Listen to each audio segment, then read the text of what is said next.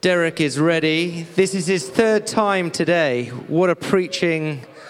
We thought we'd work him hard. Um, but it's an amazing message, and so I will hand straight over to Derek. So I have a sense of compassion for some of the brothers who are hearing this the third time. It's a case of brainwashing. Um, you are about to begin a series in this church called Kingdom Carriers, and I'm sure it's going to be stupendous.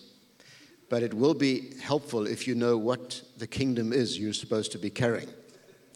And so, my job is to give you uh, once one shot summary of the whole biblical theme of the kingdom of God, which I normally cover in five or six hours of teaching um, ad nauseam. And I'm now putting it into one shot. And you will get to have your booze later on. I will finish at some point.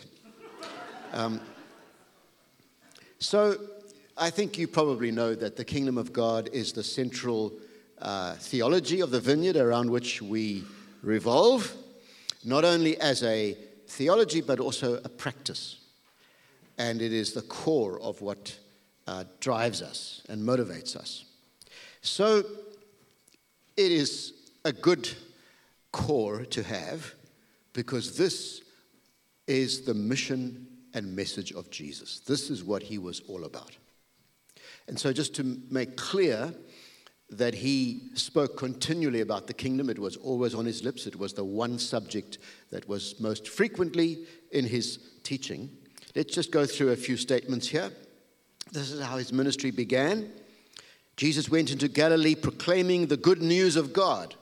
The time has come, he said, the kingdom of God is near. Repent and believe the good news. So that's how he inaugurated his ministry. Then Matthew tells us he went throughout Galilee teaching in their synagogues, preaching the good news of the kingdom, and healing every disease and sickness among the people. So it was a message that was enacted. He didn't just teach about it, he did it. Did it everywhere he went. Then many people believe that the Beatitudes are like some of the most pithy summaries of all of his teaching. And there in the middle, blessed are the poor in spirit, for theirs is the kingdom of heaven when he commissioned his disciples to be kingdom carriers, to take his message, he gave them these instructions as you go, preach this message, very specific. The kingdom of heaven is near. And then we know that he taught many parables, and all the parables were explaining the kingdom. So the parable of the sower and the seed begins like this This is what the kingdom of God is like. And all the parables, this is what the kingdom of God is like. And then we also find that the famous prayer he taught his disciples to pray, people call it the Lord's Prayer, but I really think it should be the kingdom prayer, is the nearest thing we can find on, in the teaching of Jesus to a definition of the kingdom. So he said, Pray this prayer Our Father in heaven, hallowed be your name, your kingdom come, your will be done on earth as it is in heaven. So the kingdom is an event that takes place. It obviously hasn't happened yet because he says, pray that it will come. And it is an event that is going to occur in history when it comes. Now, many people think, you know, the kingdom is about God being the sovereign ruler of the universe, and of course, that's true. And from eternity to eternity, God is the sovereign ruler of the universe. But that's not what Jesus was talking about here. He was talking about a specific moment when God's kingdom would come. And in uh, Jewish wisdom teaching, like the Proverbs, often you have two lines, where the second line is the explanation of the previous line. So, what is it for the kingdom of God to come? It is for his will to be done on earth as it is in heaven. Our English translation, kingdom, is not really a very good one because the Greek literally means the reign and rule of God. It is the execution of his sovereignty on earth as it is in heaven. And Jesus is saying, pray for the day when God intervenes in history and he executes his will on earth as it is in heaven. That's what the kingdom of God is about. So, in this first message that Jesus gave, he talked about the time being fulfilled. The time is fulfilled. The kingdom of heaven is at hand. The conference we just went to was entitled Now is the Time. Well, you could have quoted Jesus' as opening his ministry by saying, Now is the time. The kingdom of heaven is at hand. So when Jesus said that in a first century Jewish environment, nobody needed to have it explained. Because for centuries, the Jews had a growing expectation and longing for the day when the kingdom of God would come. And so Jesus was speaking into a very clear set of expectations. So, for us to understand what Jesus meant, we need to track with those expectations. And that's a long story, but we can do it very quickly. The theme of the kingdom in the Old Testament goes in stages like growing windows. And the first event of the kingdom is the Exodus event, where there is a nation in slavery, suffering, they cry out to God, and God enters into history, and through miraculous signs and wonders, the plagues of Egypt, he delivers his people and liberates them. And free with, the, with Pharaoh's army drowned in the sea, they sing a prophetic song. And at the end of it, they sing, Yahweh, which is the name for God, will reign forever and ever. In other words, in this event of him liberating his people, he became their king. In fact, he became a conquering king, conquering those who had enslaved them and liberating them. A king who is for them and behind them. So that is the first place in the scripture where this idea of the inbreaking of God's will on earth being done in heaven like it is in heaven. Then it gets bigger in the period of the Davidic monarchy. So from the Exodus, they went through the wilderness, entered the promised land, and eventually David and Solomon became the kings of Israel. And for a golden age, through David, God ruled a nation on earth. He was the Messiah or the anointed one, adopted to be God's representative on earth. And so, because David ruled, God ruled. God ruled through David ruling. And it was a time of incredible prosperity, of peace, of power, of social cohesion, uh, worship, a golden age. And Israel never forgot that era where God ruled on earth as it is in heaven for a few generations. But then, like humans often do, they blew it.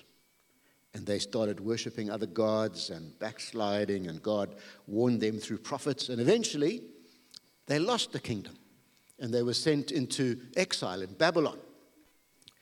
And they, you know, went into a kind of spiritual depression. And there, in the dark night of Babylonian captivity, the prophet of Israel began to hear a new word from God. That just as the kingdom of God had come in the Exodus event and the Davidic monarchy, so in the future, one day, God's kingdom will come again. But this time, it will eclipse everything that has preceded it. As the Americans say, you ain't seen nothing yet could summarize the message of the prophets.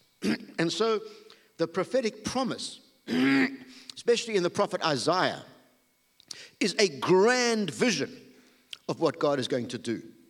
In fact, he is going to create a new world. This world, as we know it, will end, and a new age will dawn where every form of human bondage will be liberated from people will be liberated from sickness, from sin, from fear, from death, even. God will come and liberate humanity. And even creation or nature will be restored. There will be a new heaven and a new earth. And everything that has gone wrong with God's creation, He will put right. Uh, it's, a, it's a wonderful, grand vision of the coming kingdom. And so when Jesus stood up that day and said, the time is fulfilled, the kingdom of God is here. He was making an incredible statement and an incredible claim that God is about to come and decisively end this world and begin his new world.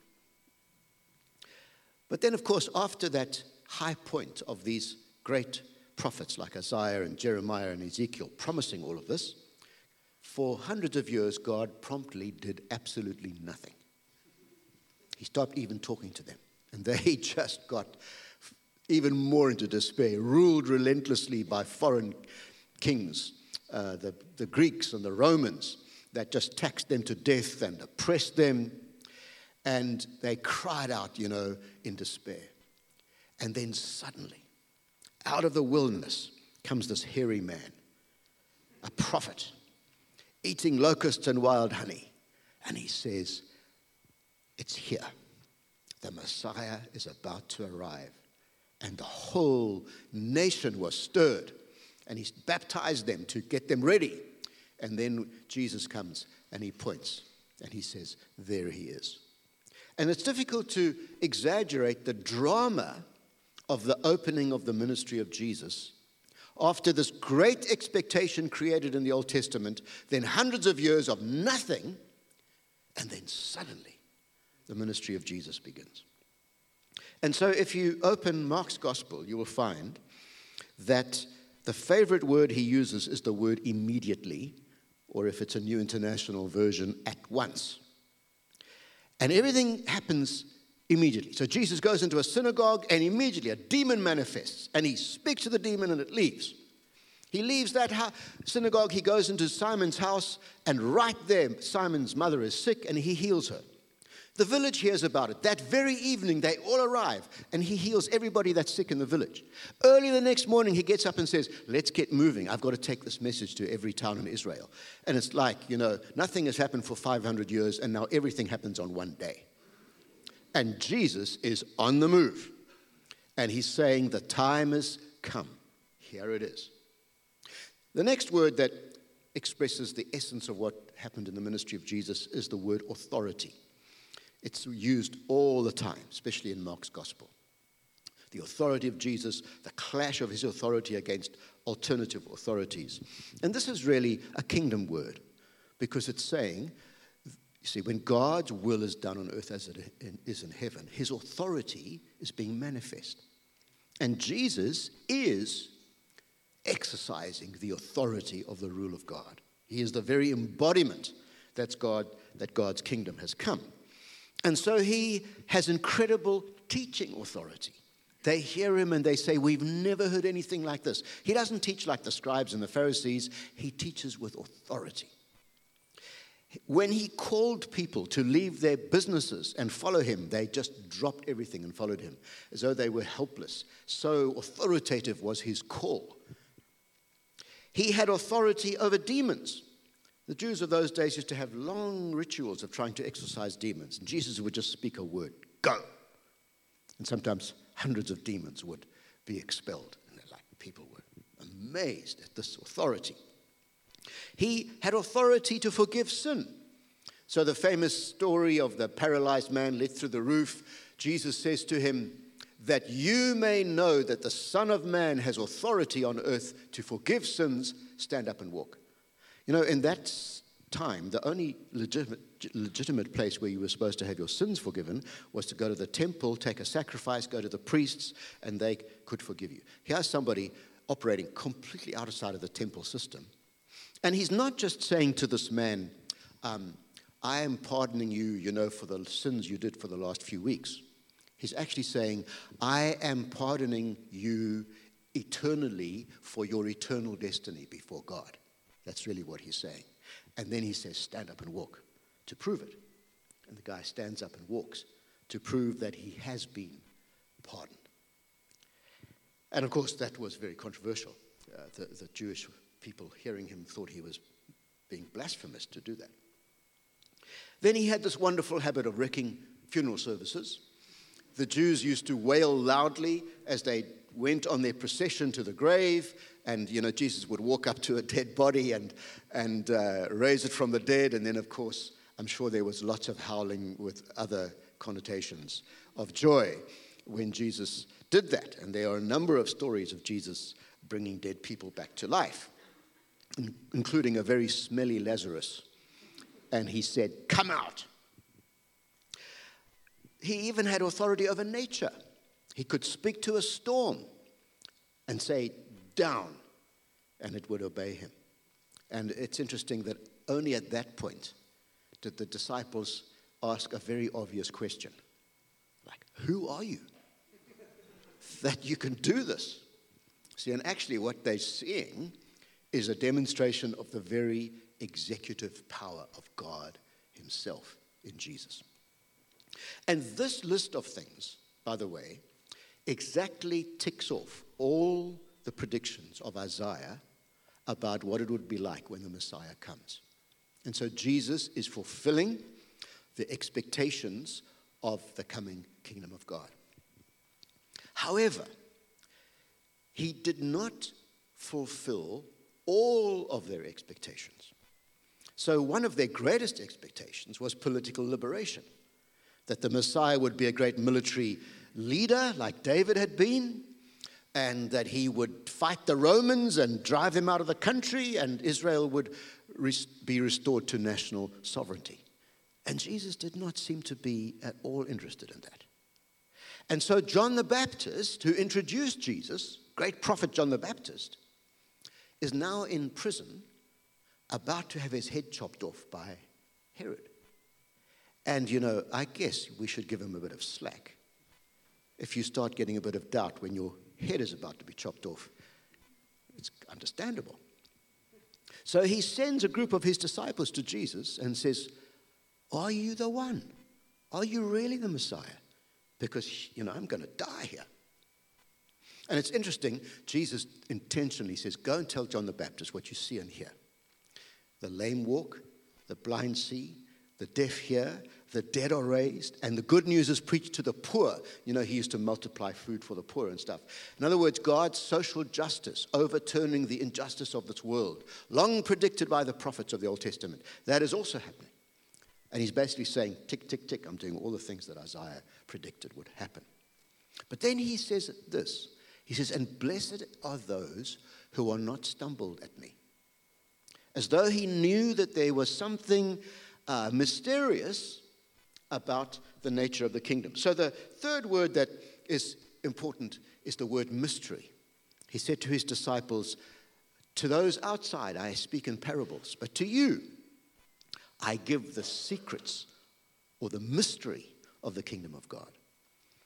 And in other words, admitting, if you like, that there was something quite mysterious about the way the kingdom of God had come in him.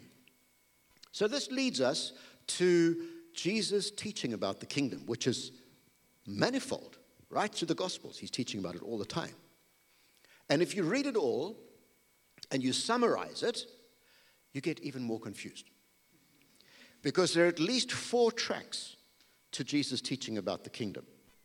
The first track is that, along with all the literature of the Old Testament, the kingdom of God is a future event yet to happen at the end of history.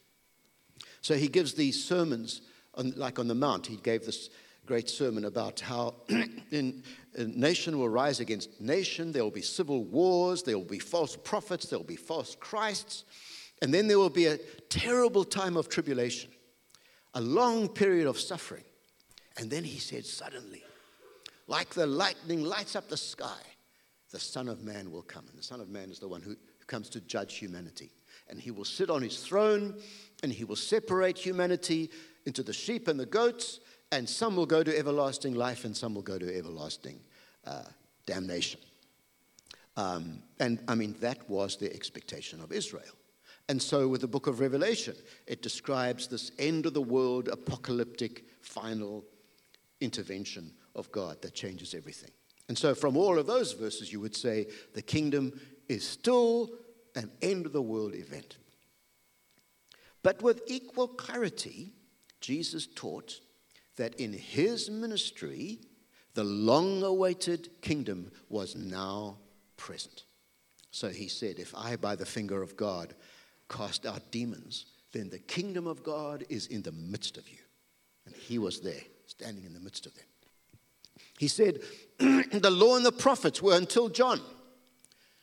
Since that time, in other words, as John handed over to him, the kingdom of God is forcefully advancing. The rule of God is breaking into history.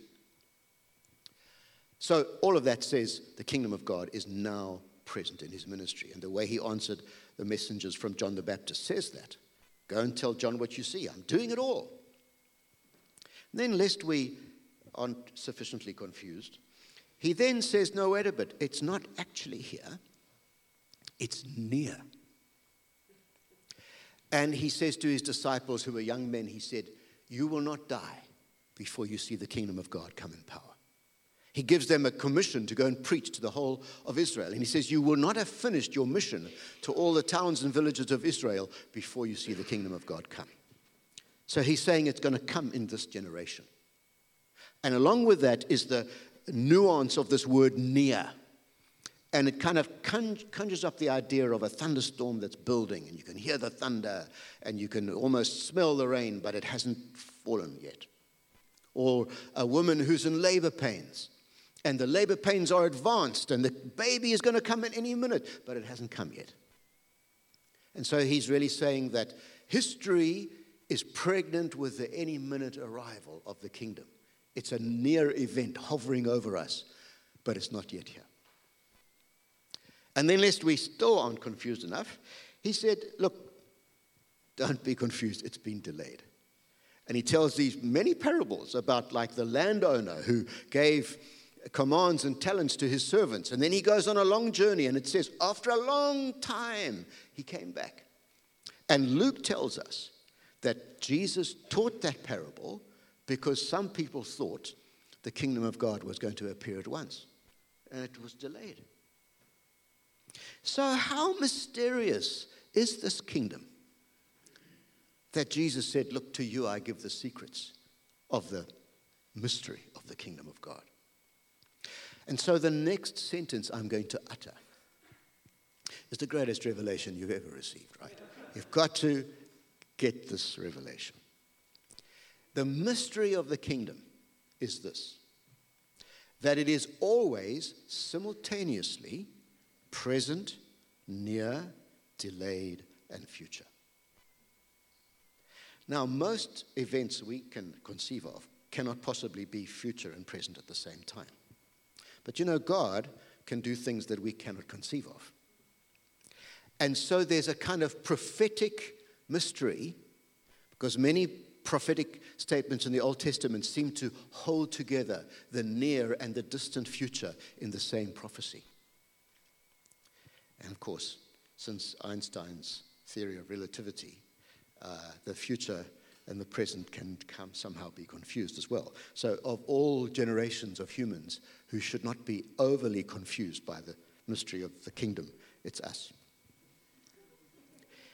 So, this diagram I'm going to show you is used by many Bible teachers, but I've kind of made my own version of it, that explains the worldview of Judaism at the time of Jesus, their expectations, all the Old Testament prophets, and then the mystery of how Jesus comes. And so their view was that God deals with humanity in a linear progression of time, century after century, from creation through promise and fulfillment, moving the destiny of his people to a moment called the end. The Greek word is the word eschatos, from which we get the word eschatology, which just means endology. It's the doctrine of the end times. When God will decisively intervene in history and his kingdom will come. And then life will be lived on a much higher plane, a much greater quality of life. And this is beautifully poetically described in the book of Revelation. Now, the kingdoms of this world have become the kingdom of our Lord and of his Christ. And he will reign forever and ever. And there will be no more sickness and no more death and no more mourning because the former things have passed away. God has made everything new. And God has come down to be with his people, and there's a new heaven and a new earth. and he is our God, and we are his people, and we are in covenant relationship forever. And his, temp- his glory fills the temple, and the temple is actually the whole of creation, and God has renewed everything. And that was their expectation. What they never conceived of was that somehow mysteriously, all the things that God is going to do in that future world would arrive prematurely and in advance now in Jesus. So that in his message and ministry, in his crucifixion, in his resurrection, in his ascension, which unleashed the power of Pentecost, to use the language of the book of Hebrews, the powers of the coming age broke from the future into the present. And so it's here, but it's not quite here. And, and actually, it's going to take quite a few centuries to come. And actually, it's future, all at the same time. And we as Christians are as mysterious as the kingdom. Because we are born into an, a, a reality where while this world has not yet been terminated, for us, the next world has already begun. And so Jesus says, if you believe in me, you have eternal life. And the word eternal life means the life of the coming ages. If you believe in me, you will not enter into future judgment, the day of judgment at the end of history, you have already passed from death to life. For you, the day of judgment has already occurred. And so, in all of these mysterious ways, the kingdom has become present, and we live in a place where two ages overlap simultaneously. And they actually war within us for supremacy. We are caught in what scholars call eschatological tension, in the tension of the two ages. And you see, our pre Christian friends who we, we pray for to become Christians, they live a one dimensional life where it's pretty straightforward. We live a very confusing life. In fact, we should probably warn them. Be careful if you want to join this thing called knowing Jesus because you'll suddenly be living in a, in a reality at the same time that's from the future world, and you will actually personally meet the end of the world. And then you'll still have to live in this world. And if I'm a bit weird sometimes, my non Christian friend, please, please understand. I've got problems. I'm living in two realities at the same time. See, hopefully that will intrigue them as well. So, once you've understood this paradigm, it's, it's like a key that unlocks everything. It's like a pair of spectacles you put on. It's like, aha, now I see. And what you see is Jesus in a new light and the whole of the New Testament in a new light. So scholars have tried to find language because this is such a big deal. It's such a kind of insight to put it all together. And obviously, slogans like this are too simple, but they do help us to hang our thoughts on. So the writer who influenced G, uh, John the Baptist, John the Baptist, John Wimber, um, a guy called George Ladd, his book was entitled The Presence of the Future. And I think that says it very nicely.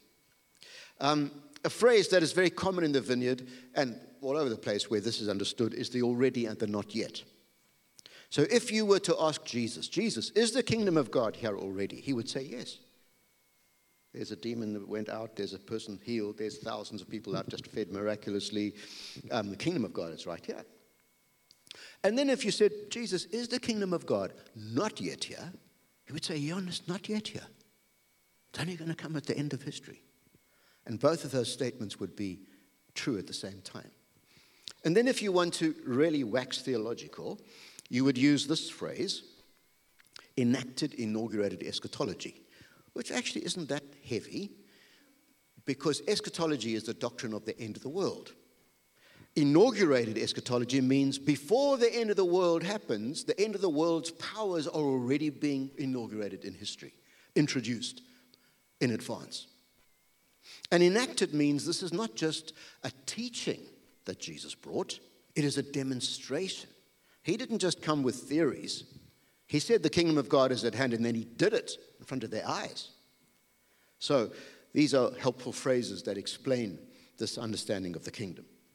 And that then gives us lenses to look afresh at the story of Jesus and the story of the New Testament. And so we find everything about Jesus is the kingdom of God, is eschatological.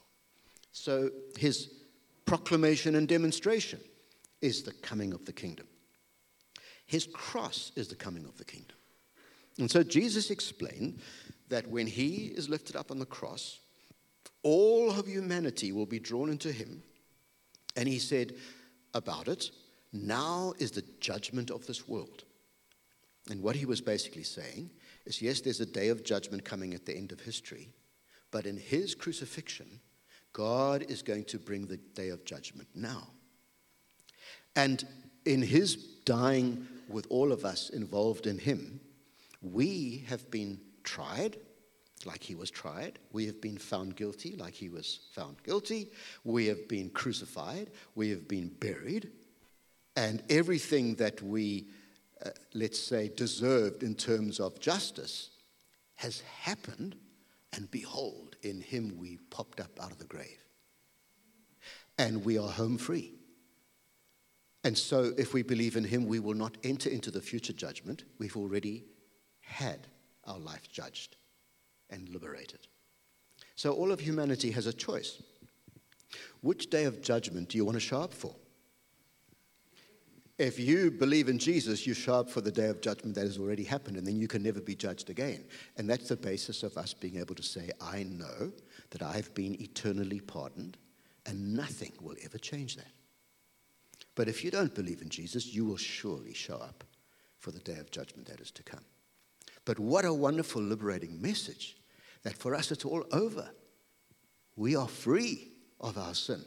We are permanently justified by grace through faith because the day of judgment already occurred in the cross of Jesus, and we were there in Him when it occurred. But the one that really excites me is the resurrection of Jesus. Because in the phenomenon of the bodily resurrection of Jesus, you literally see what the future world is going to look like. And so in the gospel narratives, you find Jesus manifested a kind of body that was uh, real, tangible, had flesh and bones, ate fish, could be embraced, and yet appeared in the middle of a locked room and then, after walking miles to a place called Emmaus with them, sat down, had a meal, and then promptly disappeared out of their sight. And then suddenly was in Jerusalem. So, a body that is physically, tangibly real, but transcends the normal limitations of physicality that our bodies have. And this is not science fiction. This is narrated for weeks. Jesus uh, revealed this kind of body to them.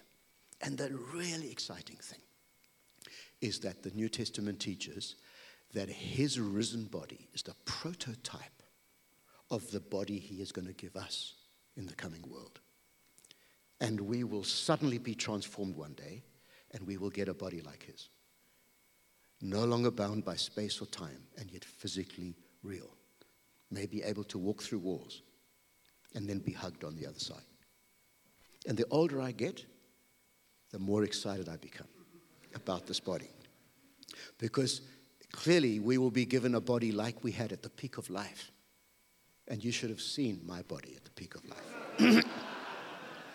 I was a sunburnt surfer and water skier and sailor and used to charm all the girls from the high country who nearly drowned in the sea um, and so on. I want that body back and I am expecting. See? So, of everything you can think about in all of history and everything in the Bible, the greatest revelation of the coming kingdom is the risen body of Jesus. Very exciting. almost as exciting is the way Peter explained Pentecost. So now the Holy Spirit has been poured out, they are overwhelmed, they are speaking in tongues, fire is falling upon them, and the people say, What is this? Peter says, This is what Joel prophesied. In the last days, I will pour out my spirit. End of the world stuff. And what has happened is the power that God will pour out at the end of history to like harvest humanity for the day of judgment and raise everybody from the dead to judgment. That power has been poured out prematurely now in Pentecost. And so, Pentecost is the powers of the coming age. And you see, in, in that final moment, the power of God will come on the bodies we have, whether we're in the grave or whether we're alive, and every molecule and cell in our bodies will be translated into this phenomenon of the, of the risen body of Jesus. I mean, what kind of a zap is that going to be? To me, it's like, you know, if the experiences we have the Holy, of the Holy Spirit now are like 12 volts, it's like thousands of volts. But some of the, and so the Bible teaches that the works of the Holy Spirit we have now are foretastes, they down payments of what God's going to do when the kingdom finally comes. Now, I tell you, I've seen some foretastes that are overwhelming where the Holy Spirit comes on people and people experience ecstasy and, and just, or revelation, or they look like they're being electrocuted and things like that. Um, because I've had the privilege of living through quite a few revival uh, moments in, in history. And if those are just little shots of the big shot that's coming, who can conceive of the joy and the power and the ecstasy when finally the kingdom of God comes and our bodies are transformed and we are like Jesus? So, the whole understanding of Pentecost as the down payment, the powers of the coming ages, very exciting. So, once we've understood this understanding of the kingdom, everything changes. John Wimber, who founded the vineyard, he said, once you get the kingdom, all the books are going to have to be rewritten. Your lens changes. And so a whole lot of implications roll out from the kingdom. The first implication is that if God's government on earth, your will be done on earth as it is in heaven, is embodied in everything Jesus says and does, then Jesus is God coming to visit us. And so John talks about how the Word became flesh and tabernacled amongst us. Now, that literally, the temple was Jesus, God coming to humanity. Another implication is that if the end of the world powers broke into history in Jesus and in Pentecost, then ever since then we have been living in the end. And we are living in the end, moving towards the end of the end until we get to the very end. We are living in the last days, moving towards the last day, the last of the last days until we arrive at the last day. So, all of Christian history is living in the powers of the last days, breaking into the present.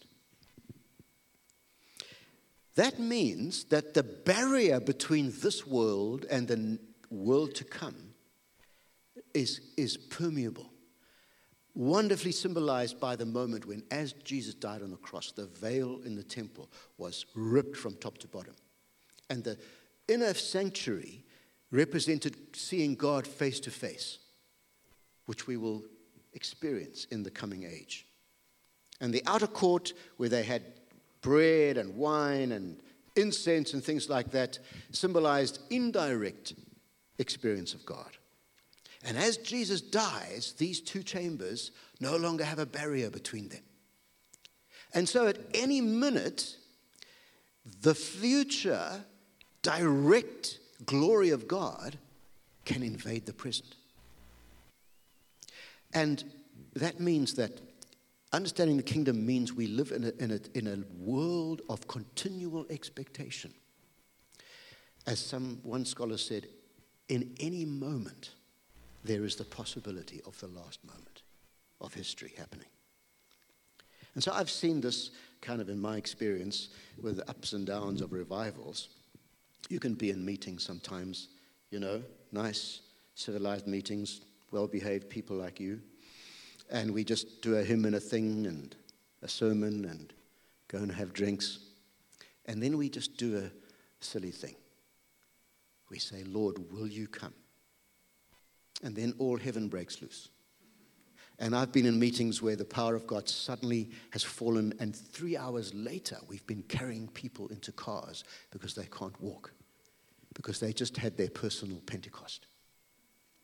It's such fun. It happened to our church, and it was an amazing moment. Um, we'd heard that the Toronto thing had started. We got a tape of, of um, Eleanor Mumford telling the HTB staff and it was played at our pastor's conference, and all heaven broke loose. And I buried my father, and I wasn't there, and I was quite disappointed. And so my friend, a pastoral colleague, phoned, and he didn't get me, he got my daughter. And he said, Look, tell your dad that God arrived in our conference. It was astonishing. And she said, Dad, it was really funny because I put down the phone and my ear was blood red for like half an hour after that. Whoa, what is that? It's like the part of the body that got the message got overwhelmed. And so I just, you don't mind me telling some of these stories. I, I went to our service that Sunday morning and I said, guys, there's a revival breaking out. The Vineyard in Toronto, the Holy Trinity Brompton Church in, in England, and so on. now it's happened at our own pastor's conference. It's coming closer. and I said, I'm just going to pray. And I prayed a simple prayer, and the power of God hit three or four people in our church immediately. Some of them were my, my, daughters because they'd grown up seeing the power of God with a guy called Lonnie Frisbee, who was the founder of the Jesus People Revival. And it just started on and on and on. And eventually, that Sunday, my wife was teaching the children, the sort of mid aged 10 to 12 year olds, and the reading for that day was the day of Pentecost, just coincidentally. And these kids arrived through the door, and as they stepped into the meeting, it's like they stepped into a power zone.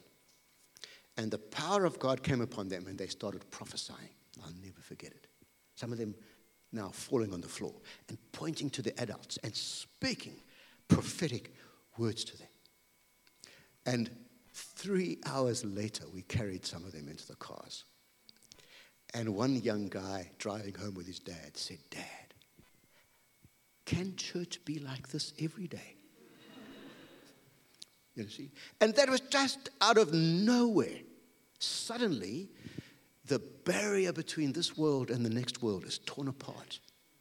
And, and we live in this world where we expect this to happen.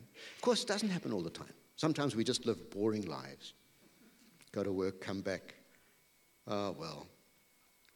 But we have in Christ a life that is studded with God's surprises, where the power of the coming age breaks into the present. And when God's power comes, literally anything can happen when the kingdom of God comes. It can lead to mass conversions, people being forgiven. It can lead to healing. It can he- lead to all sorts of experiences of joy. It, all sorts of things are possible because all of it is inherent in the big understanding of the breakthrough of the kingdom of God.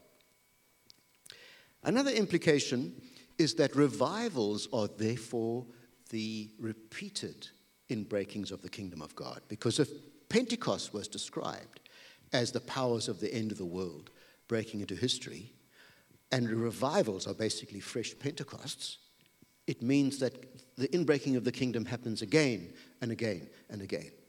And my reading of history is that if you look at the gaps between revivals, they're getting smaller and smaller and smaller. Sometimes in the beginning, hundreds of years between revivals in church history. But the 20th century and the 21st century, one after another after another. So, in my very ancient life, That's a joke, all right? I have, no, it's deadly serious. I have lived through at least four great moves of the Holy Spirit.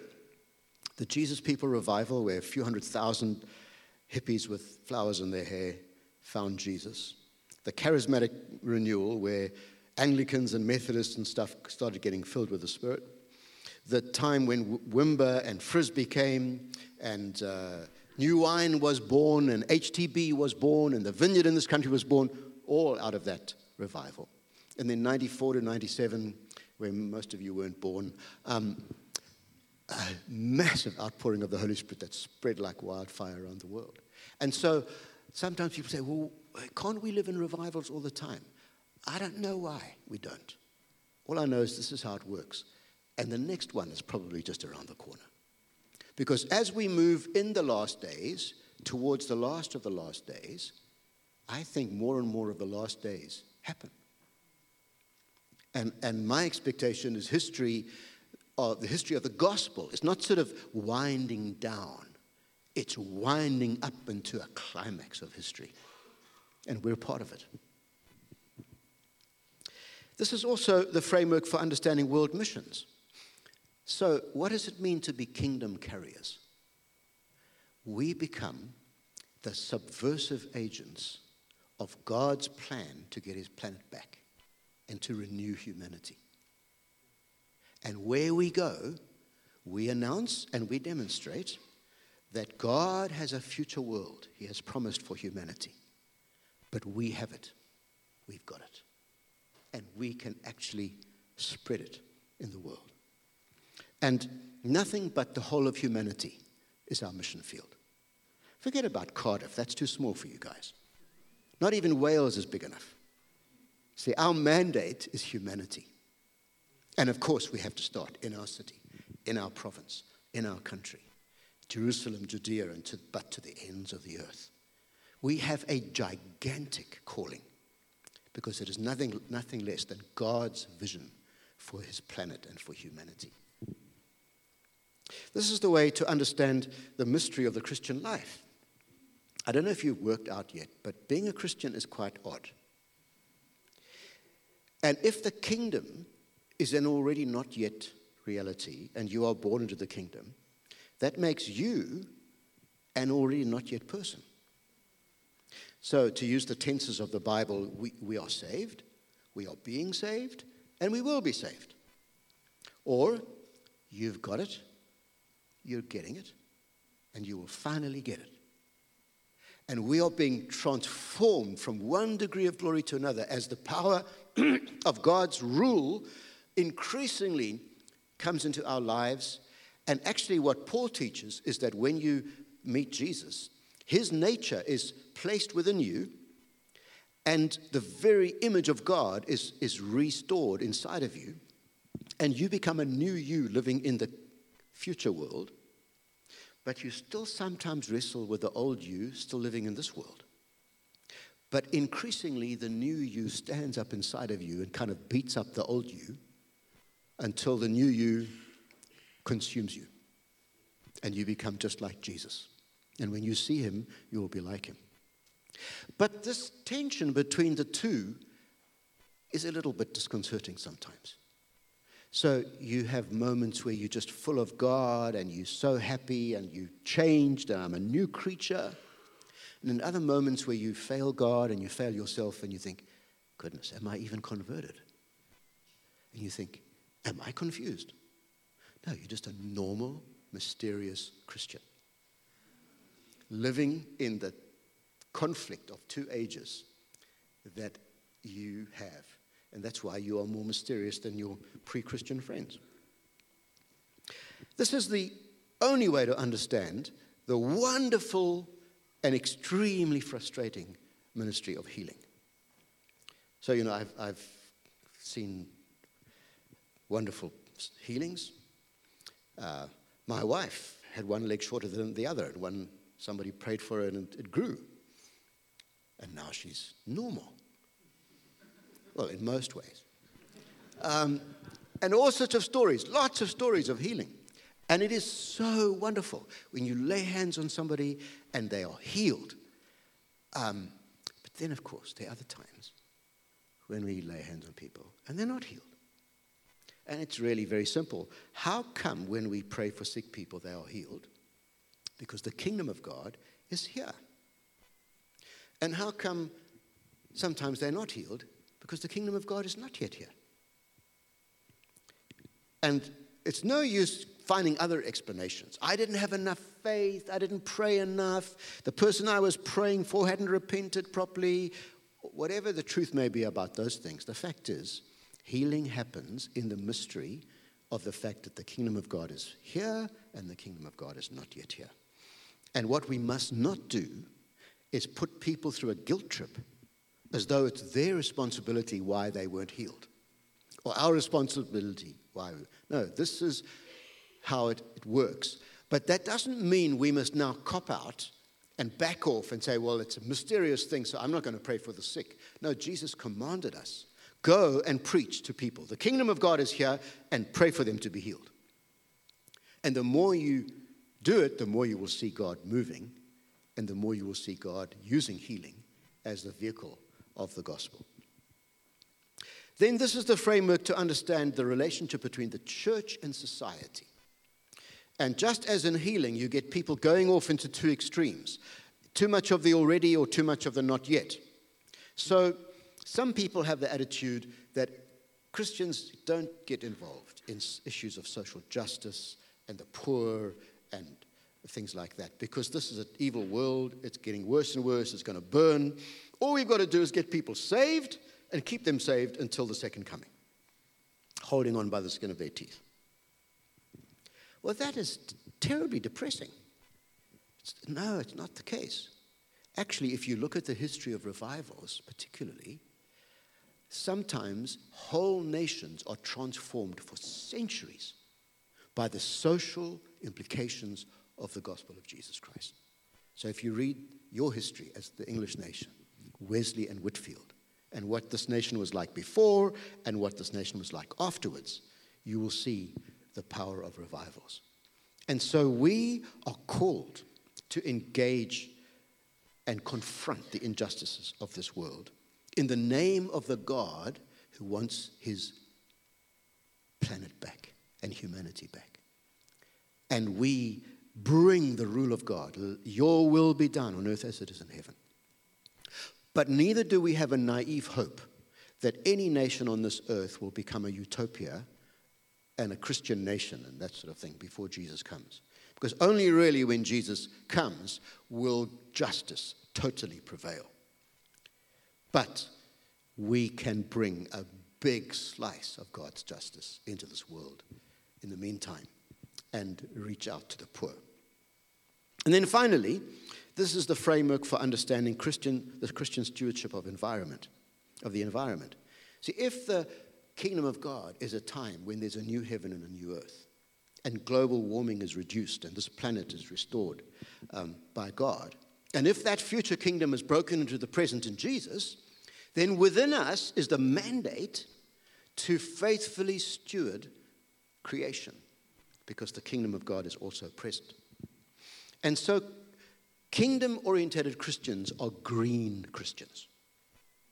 Doesn't mean they've joined the Green political party. It means we know that we, are be, we have been called to the environment. And any kind of Christian that says, no, we're not called to the environment has not understood the kingdom of God. We are called. So let me just close this and get in your face a little bit. This is a vision that is worth living for, worth dying for, worth giving your life for, worth giving everything for. There is only one vision that can really give meaning to the whole of life, and that is the kingdom of God in Jesus Christ. And you know, secular humanists have all sorts of copies of a better world, but they all borrowed from the Judeo Christian eschatological hope of the new world that God has brought to us in Jesus Christ. There is no other vision of reality that can possibly give meaning to life. And I tell you what can definitely not give meaning to life is the culture of our modern age now, where everything is to do with me getting pleasure and freedom to have that pleasure any way I like, anytime, anywhere. It's all about me. And you know, philosophers told us long ago that hedonism is a great philosophy, but it's self defeating because everybody who lives for their own pleasure never gets it. But when you live for a vision that's much bigger than you, that consumes your every imagination and explains the meaning of the whole of your life, and you pour out your life for that, guess what happens? You discover freedom and meaning and joy. And that's why the kingdom of God in Jesus. And you know, I gave, I gave my life to, to Jesus when I was 18 years old, crisis conversion. And I have lived for this dream ever since. You know, to say with Martin Luther King, I have a dream. Man, I have a dream. And this is the dream you should be living your whole life for. The great thing about this dream is you don't have to become like a professional Christian pastor to do it. You don't have to join the staff of the Cardiff Vineyard to be able to live for the kingdom of God. You can live it in the bank in education, in the environment, because all that we are involved in can be the place where we live out bringing God's kingdom into this world. Your will be done on earth as it is in heaven. And so we can be sold out for this vision in every career that is possible when we understand the big picture of the kingdom of God as the only overarching narrative that explains the whole of life. And then we live in the story, the story of God's destiny. I mean, there's, no, there's nothing like this as a destiny worth living for. And so, my challenge to you is if you've been playing around with God, quit. Just decide look, there's nothing else better than this. I am going to decide today this is my vision for the whole of my life. This is going to be the reality that fills my horizon. Jesus Christ, the one in whom the kingdom has come. And I, I promise you, there's no life better worth living than that life.